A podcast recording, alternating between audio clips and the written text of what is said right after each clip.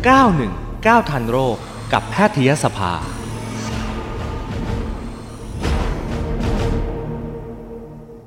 เอาละค่ะอย่างที่เรียนไว้คุณผู้ฟังขาสุขภาพจิตในช่วงเปิดเทอมของผู้ปกครองแล้วก็เด็กๆด้วยนะคะ เราจะพูดคุยกับดรนายแพทย์วรสโชโชตพิทยสุนนท์นะคะ คุณหมอเป็นจิตแพทย์เด็กและวัยรุ่นค่ะ แล้วก็คุณหมอเป็นโฆษกกรมสุขภาพจิตด้วย สวัสดีคุณหมอค่ะ สวัสดีพี่ต้นครับ ค่ะ อีกครั้งหนึ่งที่เราได้คุยกันกับคุณหมอหน้าตาดีดีๆนะคะ ขอบคุณครับพี่ปุ้มครับ ขวัญใจดีเจของเราที่นี่เลยนะคะ วันนี้รบกวนคุณหมอเรื่องของสุขภาพจิตค่ะ ช่วงเปิดเทอมของผู้ปกครองแล้วก็เด็กด้วย ตอนนี้เด็กเปิดเทอมแล้ว แล้วก็หลังจากที่เด็กเอ่อออนไลน์มาระยะหนึ่งโอ้ตั้งเกือบสามปีเหมือนกันนะคุณหมอ ตอนนี้ครับเนี่ยผมอ่าตอนนี้ไปโรงเรียนแล้วค่ะ เราห่วงอะไรกันบ้างคะ ครับเอ่ออย่างแรกเลยเป็นที่น่ายินดีสำหรับเด็กๆนะครับ หลายๆคนผมผมได้คุยกับเด็กๆน้องๆเล็ก ๆ ทุกระดับชั้นเลยนะครับอืมค่ะเอ่อหลายคนยินดีมากๆ แล้วก็มีความสุขมากๆ ที่ได้กลับไปเจอเพื่อนค่ะๆได้กลับไปเอ่อใช้ชีวิตแบบที่เขาควรจะใช้จริงๆเป็นนักเรียนนะครับค่ะเอ่อก็คือเด็กเนี่ยยังไงก็ตามเนี่ยเอ่อไม่บางหลายหลายคนไม่ค่อยได้อยากเรียนหรอกครับนะฮะอืมคือแบบว่าไปโรงเรียนก็เบื่อพอได้ไป แต่พอขาดหายไปจริงๆเนี่ย เออเขาคิดถึงแล้วเขาอยากกลับไปโรงเรียน อันนี้อืมก็ยินดีกับเด็กค่ะๆแต่สำหรับผู้ปกครองหลายๆท่านเนี่ยนะครับเอ่อได้ยินเสียงบ่นมาในสัปดาห์ที่ผ่านมา ต้องตื่นแต่เช้าอืมแล้วก็รถติดค่ะนะครับรถติดมากๆในการที่ต้องไปส่งใช่ก็จะมีความค่ะยากลำบากหลายๆอย่างนะครับ ทีนี้เอ่อแยกทีละประเด็นครับ ในแง่ของตัวเด็กก่อนนะครับอืมแม้น้องๆเขาจะเอ่ออยากไปเรียนก็ตาม แต่การที่หยุดไปเป็นปีแบบนี้นะครับหรือว่าสองปีไม่เคย ไม่เคยเกิดขึ้นในประวัติศาสตร์มาก่อนเลยนะครับ อันนี้ไม่เคยเกิดขึ้นมาอืมเพราะฉะนั้นเนี่ยผลกระทบระยะยาวเรายังไม่รู้ว่าจะมีอะไรบ้าง แต่ผลกระทบระยะสั้นเนี่ยภายในสัปดาห์สองสัปดาห์นี้ เราเริ่มเห็นแล้วครับ เด็กหลายๆคนปรับตัวไม่ได้ครับพี่ตุ้มอืมเออเด็กๆเด็กๆหลายคนเนี่ยไปถึงปุ๊บ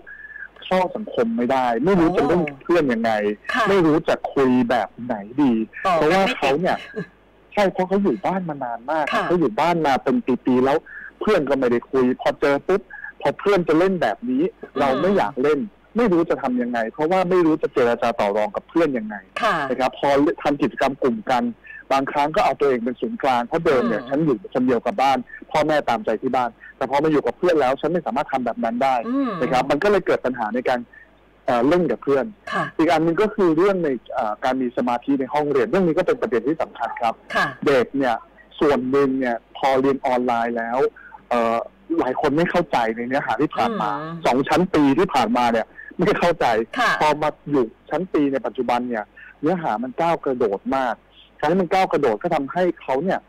พอไม่เข้าใจปุ๊บไม่รู้จะถามใครเดิมอยู่บ้าน ถามพ่อแม่ได้อืมนะครับ แต่ตอนเนี้ยหันไปซ้ายขวาเพื่อนก็นั่งเรียนอยู่คุณครูก็ไม่ให้พูดในชั้นเรียน พอสงสัยปุ๊บไม่รู้จะทำยังไง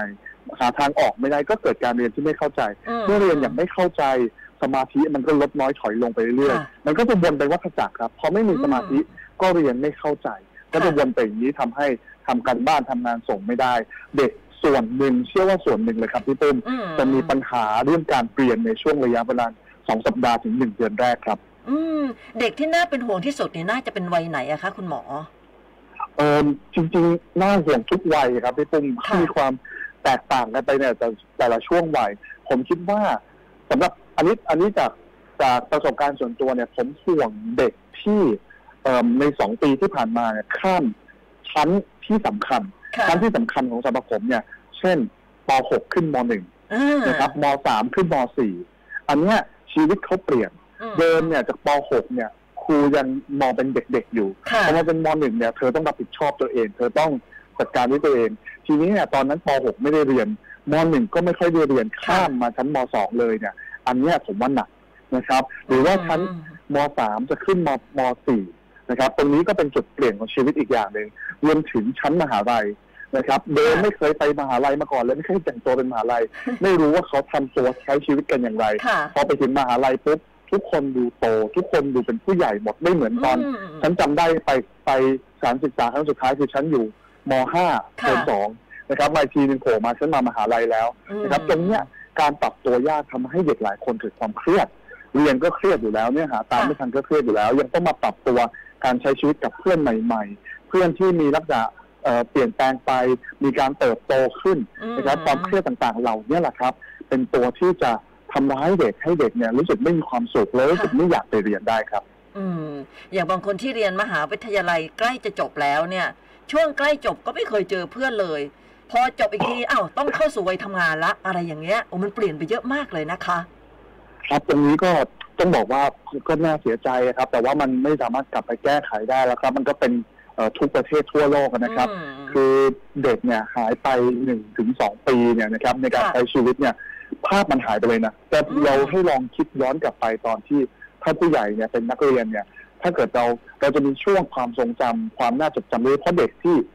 ม .6 นะเป็นช่วงสุดท้ายสำหรับเอ่อผู้ชายใส่กางเกงขาสั้นอ่านะครับไม่ได้ใส่อีกแล้วในการไปไปเรียนค่ะหรือไปทำงานนะครับใส่กางเกงขาสั้นไปเตะฟุตบอลกับเพื่อนสมัยผมยังจำได้ค่ะนะครับไปเล่นทำกิจกรรมนะไปโอ้เป็นพี่ใหญ่ในโรงเรียน แต่ว่าอืมภาพความทรงจำแบบนั้นมันหายไปเนี่ย มันเป็นมันเป็นสิ่งที่เออมันเอาคืนมาไม่ได้นะครับ แล้วก็น่าเสียดายพอสมควรเลยครับพี่ปุ้มใช่ค่ะเพราะว่าช่วงมห้ามหกเนี่ยเป็นช่วงที่เออเรา เราสนุกนะ สนุกมากในช่วงนั้น แต่ว่าเด็กรุ่นนี้เขาไม่เจอเลย ไม่เจอเพื่อนเลย อีกทีก็นู่นเลยมหาลัยต้องใส่ขายาวอย่างที่คุณหมอพูดถึงนั่นแหละ ใช่ไหมครับคะแล้วแล้วก็เอิ่มอีกอย่างหนึ่งคือ ไม่ใช่เด็กอย่างเดียวนะครับ ที่ที่ที่รู้สึกแบบอ่าสูญเสียช่วงเวลานั้นไปค่ะณพ่อคุณแม่ผู้ปกครองด้วยครับพี่ปุ้มครับอืมคือเอ่อหลายคนเนี่ยเอ่อผมเห็นว่าอยากเอ่อพาลูกไปเห็นลูกจบม .6 นะครับนะค่ะอยาก ไปร่วมงานฉลองกับลูกไม่มีโอกาสนั้นโรงเรียนจัดไม่ได้ ใช่ร่วมงานเอ่อของมหาวิทยาลัย แต่หลายๆมหาวิทยาลัยเริ่มจัดละเริ่มจัดค่ะรับปริญญาแต่โอ้โหคนอัดกันเบียดเสียดยัดเยียดหลายรุ่นมารวมกันนะครับ อืม หลายคนเขาอยากไปมีช่วงเวลาแบบนั้น มันไม่ใช่แค่ช่วงเวลาของเด็กที่หายไปครับ ช่วงเวลาของคุณพ่อคุณแม่เอง ก็หายไปด้วยครับผม อืมเอายิ่งเด็กที่จบม .6 เนี่ยมันจะมีงานงานพรอมเนาะ งานพรอมเด็กก็แบบจะไปฉลองกันอะไรกันอะไรเออแต่เดี๋ยวนี้ไม่มีจริง ๆ นะคุณหมอ คุณหมอแล้วถ้าสมมติว่าการปรับตัวของเด็กเนี่ยเอ่อนานเท่าไหร่ที่แบบว่าเด็กยังปรับตัวไม่ได้สักทีเนี่ย อันนี้ดูผิดปกติละต้องประมาณไหนอะคะครับเด็กส่วนมากนะครับ มีการปรับตัวที่เอ่อเรียกว่าค่อนข้างดีกว่าผู้ใหญ่นะครับอืมเขาจะมีความยืดหยุ่นสูงนะครับ มีการปรับเข้ากับสภาพแวดล้อมได้ค่อนข้างดี โดยเฉลี่ยแล้วนะครับ การที่ คนเราจะปรับตัวกับความเครียดหรือสภาพแวดล้อมใหม่เนี่ยเอ่อใช้เวลาแตกต่างกันในแต่ละคนค่ะนะครับถ้าเกิดเรามีทักษะในการจัดการได้ดี เรามีเอ่อประสบการณ์ในการปรับตัวมาก่อน หรือเรามีครอบครัวมีสิ่งแวดล้อมที่คอยเกื้อหนุนให้เกิดการปรับตัวได้ง่ายพ่อแม่เข้าใจนะครับค่ะคุยง่ายๆพ่อแม่เข้าใจว่าเออลูกลูกกำลังทุกข์ใจอะไรอยู่ มีการพูดคุยมีการรับฟังมีการให้คำแนะนำอย่างเหมาะสมเนี่ยเด็กส่วนมากจะปรับตัวได้อย่างรวดเร็วค่ะเอ่อ ถ้าแต่ว่าถ้าเกิดไม่มีแบบนั้นนะครับ ก็แน่นอนปรับตัวได้ช้า แต่โดยเฉลี่ยแล้วเนี่ย เราจะมองอยู่ที่ประมาณหนึ่งเดือนนะครับอืมการปรับตัวรับมือกับความเครียดต่างๆ เนี่ยส่วนมาก โดยเฉลี่ยแล้วจะจัดการได้ภายในหนึ่งเดือนค่ะถ้าเกิดหนึ่งเดือนแล้วก็ยังไม่สามารถปรับตัวได้ ตรงเนี้ยอาจจะต้องมามองสาเหตุแล้วว่า เอ๊ะ มันไม่เป็นกลไกตามธรรมชาติละอืมมันต้องมีอะไรบางอย่างที่เกิดขึ้นกับเด็ก หรือว่ากับสภาพแวดล้อมที่เด็กอยู่นะครับมอันนี้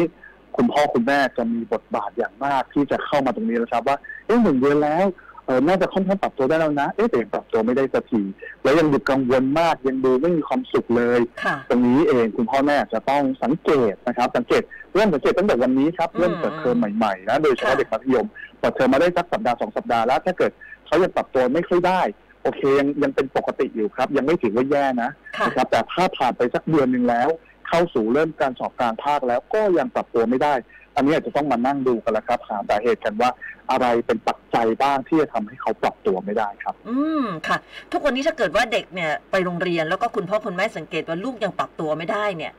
คุณพ่อคุณแม่นี่จะเข้าไปช่วยเหลือเขายังไงได้บ้างอะคะครับเอ่อ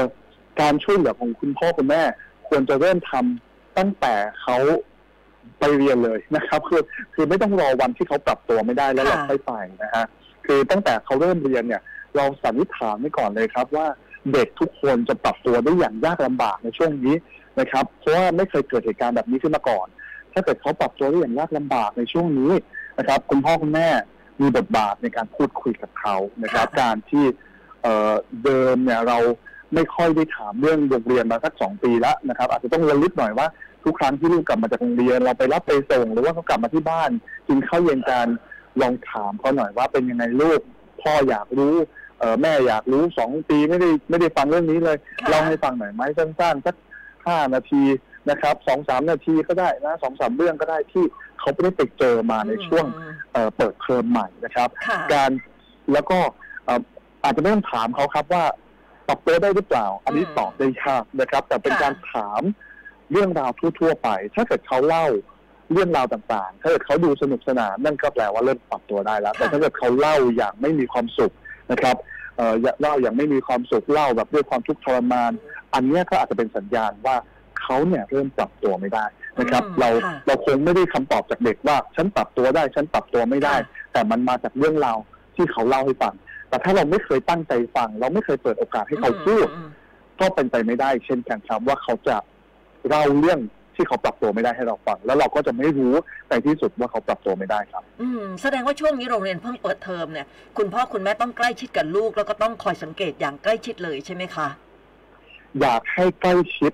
มาก ๆ และให้ความใกล้ชิดแบบเนี้ย ค่ะ มันคงอยู่ตลอดไปไม่ใช่แค่ว่า พอหนึ่งเดือนนะครับเปิดเปิดเปิดเทอมเสร็จแล้วเด็กปรับตัวได้พ่อแม่บอกเออฉันไปละเธอจัดการของเธอเองนะครับค่ะโอกาสเนี้ยมันเป็นโอกาสที่เขาเรียกว่ามันถูก reset ใหม่ มันอืถูกมมันถูกเริ่มต้นใหม่สำหรับทุกคนในค่ะครอบครัวที่อาจจะไม่ได้ใช้เวลาร่วมกันพ่อแม่ลูก หรือว่าเอ่อการ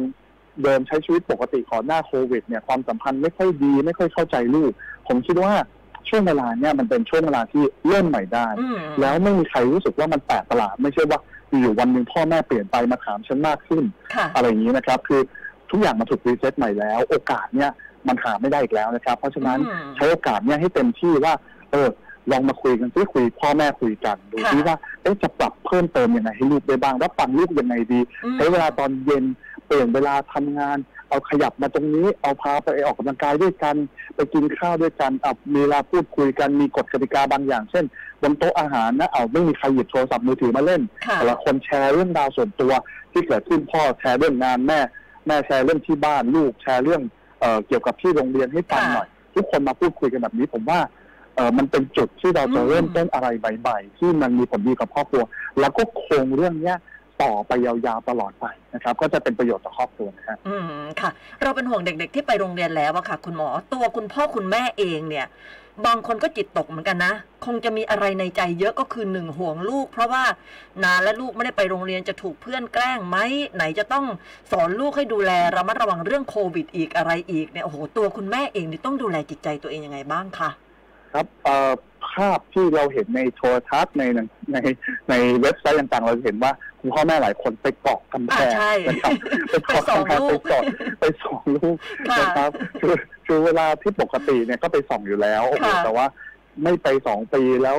แล้วได้กลับไปอีกรอบรอบหนึ่งเนี่ยนะฮะก็โอ้โหเรียกว่าส่องแล้ว ขี่คอ เมื่อก่อนเราเราเราล้อเรียนภาพจากประเทศอื่นว่าโอ้ยเขาขี่คอขนาดนี้ค่ะตอนนี้เหมือนกันเลยฮะ ผมเห็นภาพเลยเหมือนกันเลยค่ะซึ่งไม่แปลกครับ ไม่แปลกที่คุณพ่อแม่จะเป็นห่วงลูกเนาะอืมสองปีหลายๆครอบครัวอยู่กับลูกทุกวัน แล้ววันนี้เนี่ยต้องออกไปใช่เหมือนกับค่ะวันแรกที่ที่ที่ส่งลูกไปเรียนเลยนะครับเออไม่ต่างกันค่ะตรงเนี้ยคุณพ่อคุณแม่เองก็ต้องบอกว่าตัวเองอะมีบทบาทสำคัญ ถ้าตัวเองยัง ยังแสดงออกท่าทีว่ากังวลมากอืมๆความกังวลนั้นเนี่ยมันก็สะท้อนไปถึงเด็กครับค่ะเด็กเขาก็รู้สึกว่า เอ๊ะทำไมพ่อแม่ดูกังวลจังเลยอะอืมโรงเรียนมันไม่ปลอดภัยเหรอ การเรียนมันไม่ดีเหรอ มันไม่ปลอดภัยเหรอค่ะทำไมแล้วแล้วหนูจะควรกังวลด้วยไหมกับความกังวลของพ่อแม่นั่นนะฮะสิเพราะเพราะเนี่ยคุณพ่อคุณแม่เองเริ่มจากการที่ควบคุมอารมณ์ตัวเองก่อน ควบคุมความกังวลของตัวเองนะครับค่ะบอกตัวเองว่า เออ โรงเรียนเขาเองเนี่ยเขาก็เตรียมพร้อมสำหรับการรับมือตรงเนี้ยมานานแล้วนะครับที่จะที่จะกลับมาเปิดใหม่เอ่อความกังวลเนี่ยมันควรจะน้อยกว่าปกติด้วยซ้ำเพราะทุกคนเขาเตรียมพร้อมแล้วเขาก็ไม่อยากให้เกิดปัญหาขึ้นค่ะครับตรงนี้พ่อแม่จัดการอารมณ์ตัวเอง เก็บความกังวลตัวเองไว้หน่อยนะฮะค่ะถ้าเกิดคิดถึงลูกลูกมากก็หยิบโทรศัพท์ขึ้นมาดูหน้าลูกในในโทรในโทรศัพท์ที่ถ่ายรูปค่ะเอาไว้นะครับอืมแล้วกลับมาตอนเย็นอย่าอย่าเอ่อมีฟอร์มเยอะนะครับคือว่าเอ้ยฉันไม่คิดถึงเธอหรอกฉันไม่กังวล นะครับ ถ้ากังวลคิดถึงเขาก็พูดคุยกับเขาครับอืมใช้เวลาร่วมกัน ผมคิดว่าถ้าเกิดเราใช้เวลาร่วมกันทุกเย็นนะครับ ให้มีประโยชน์ได้สุดท้ายความกังวลของพ่อแม่เองก็จะลดลงตามไปด้วยครับ อืมเราจะเห็นภาพนะคุณหมอคือแบบตอนที่พ่อแม่ไปส่งลูกเนี่ยโอ้ยเกาะรั้วแบบแอบดูกันแบบเต็มเลย แต่พอตอนเย็นๆโรงเรียนเลิกเรียนเนี่ย ลูกจะมาเกาะรั้วรอพ่อแม่อะไรอย่างเงี้ยเห็นกันเห็นเป็นภาพครับปกติเลยค่ะ นะคะเพราะฉะนั้นเนี่ยต้องดูแลใจนะตัวคุณพ่อคุณแม่เองก็โอ้โหมีเครียดเยอะนะอย่างที่คุณหมอเกริ่นมาตอนต้นว่า ไหนจะต้องตื่นเช้า ไหนจะต้องเจอรถติดนะคะ ไหนจะต้องเตรียมอุปกรณ์ให้ลูกมากกว่าปกติ ไม่ว่าจะเป็นหน้ากาก ไม่ว่าจะเป็นเจลล้างมืออะไรอย่างเงี้ยนะคะแล้วโอ้โหรถติดมากในช่วงเปิดเทอมไหนจะต้องแบบเอ่อค่าใช้จ่ายเยอะขึ้นอะไรเงี้ยโอ้โหน้ำมันก็ขึ้นราคาอะไรอย่างเงี้ย เครียดกันทั้งครับทั้งเด็กทั้งผู้ปกครองเลยทีเดียว ครับ ที่เป็นครับตรงนี้สำคัญมากเลยครับค่ะคือบางทีเนี่ยเรากังวลเรื่องเด็กอย่างเดียวว่าเด็กเขาจะเป็นแบบนั้นเป็นแบบนี้เด็กจะเครียดเด็กจะรู้สึกไม่ดีหรือเปล่าค่ะเอ่อความสำคัญอยู่ที่คุณพ่อคุณแม่เองด้วยครับอืมถ้าเกิดคุณพ่อคุณแม่เองเนี่ย ความเครียดก็เยอะดูกังวลดูมีปัญหากลับมาหงุดหงิดฉุนเฉียวมาถึงที่บ้านค่ะเด็กเองก็ได้รับผลกระทบจากตัวอืมคุณพ่อคุณแม่ในที่สุดค่ะคุณพ่อคุณแม่อย่าเพิ่งไปกังวลเรื่องลูกมากครับ เด็กค่ะมีความสามารถ วันที่ผมย้ำครับเด็กมีความสามารถในการปรับตัวในการปรับตัวกับสถานการณ์ต่างๆ ได้ดีกว่าผู้ใหญ่ด้วยซ้อืมำคุณค่ะพ่อคุณแม่เองต่างหากครับ ที่ต้องดูแลสุขภาพจิตตัวเองเอ่อเครียดตอนเช้าต้องตื่นเช้ารถติดเปิดมาเปิดหัววันมาด้วยบรรยากาศที่ไม่ดีคือค่ะรถก็ติดกังวลว่าจะไปไม่ทันอืมนะครับ แล้วก็เอ่อรถติดน้ำมันก็แพงอีกนะครับค่ะเอ่อความกังวลต่างๆ เหล่านี้ คุณพ่อคุณแม่ควรจะจัดการตัวเอง ให้ความสำคัญ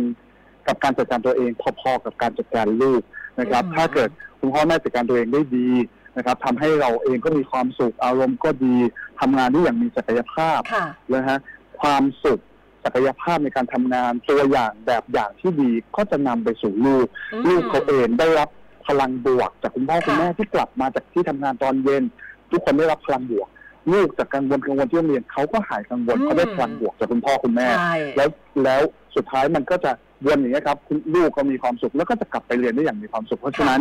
ฝากถึงคุณพ่อแม่ทุกคนครับว่าต้องดูแลสุขภาพจิตตัวเองด้วยอืม สำคัญพอๆกับการดูแลสุขภาพจิตลูกเลยครับ อ่าใช่เพราะถ้าเกิดว่าคุณแม่มีสุขภาพจิตที่ไม่ดี มันความกังวลมันออกออกทางทางสีหน้าและทางแววตานี่ลูกเขาสัมผัสได้นะคุณหมอเนาะ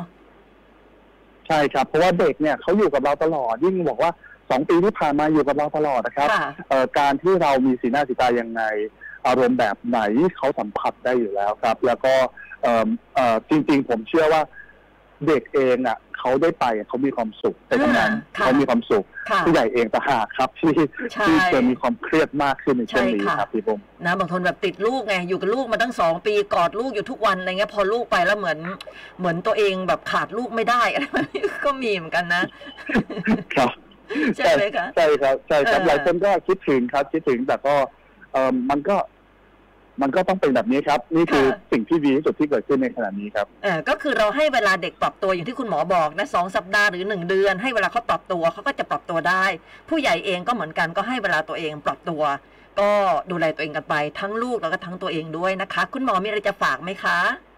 ครับอยากฝากถึงทั้งคุณพ่อคุณแม่แล้วก็ครอบครัวทุกครอบครัวนะครับว่าค่ะสถานการณ์ ช่วงโควิดเนี่ยดูเหมือนกำลังจะจบลงแล้วนะครับค่ะถ้าเกิดเราดูสถานการณ์นะดูตัวเลขดูการแพร่ระบาดในทั่วโลกนะครับอืมเอออยากชื่นชมทุกคน ผมอยากให้ทุกคนชื่นชมตัวเองด้วยนะครับค่ะว่าโอ้สถานการณ์แบบนี้เลวร้ายที่สุดในประวัติศาสตร์ของโลกของโลกเราระดับหนึ่งในยุคใหม่ในร้อยปีนี้เลยนะครับค่ะแต่เราทุกคนผ่านมันมาได้อืมนะครับถ้าเกิดเราฟังอยู่ตอนนี้แสดงว่าเราทุกคนผ่านมันมาได้นะเรา ผ่านไปอีกสักห้าสิบหกสิบปี เรายังสามารถไปอวดรุ่นลูกรุ่นหลานว่าเราค่ะผ่านในช่วงวิกฤตที่มันเลวร้ายที่สุดมาได้แล้วนะครับ ตรงนี้อยากให้ภูมิใจในตัวเองหันไปภูมิใจกับคนในครอบครัวนะครับ แล้วสถานการณ์ตอนนี้แน่นอนยังมีการปรับตัวอีกเล็กๆน้อยอืมๆที่เกิดขึ้นการใช้ชีวิตแบบวิถีใหม่นะครับ การใช้ชีวิตหลังจากการระบาดของโควิด อาจจะมีการปรับตัวครับ แต่ผมเชื่อว่าไม่ได้ยากลำบากไปกว่าการที่เราเคยปรับตัวมาก่อนหน้านี้ครับ ก็อยากให้กำลังใจทุกคนครับผม ค่ะ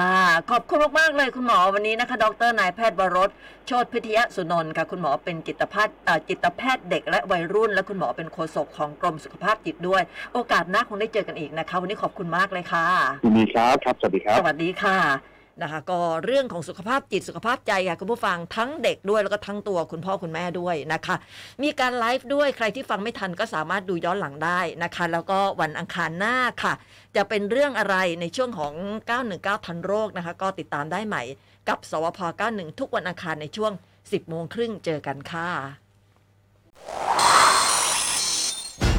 919 ทันโรคกับแพทยสภา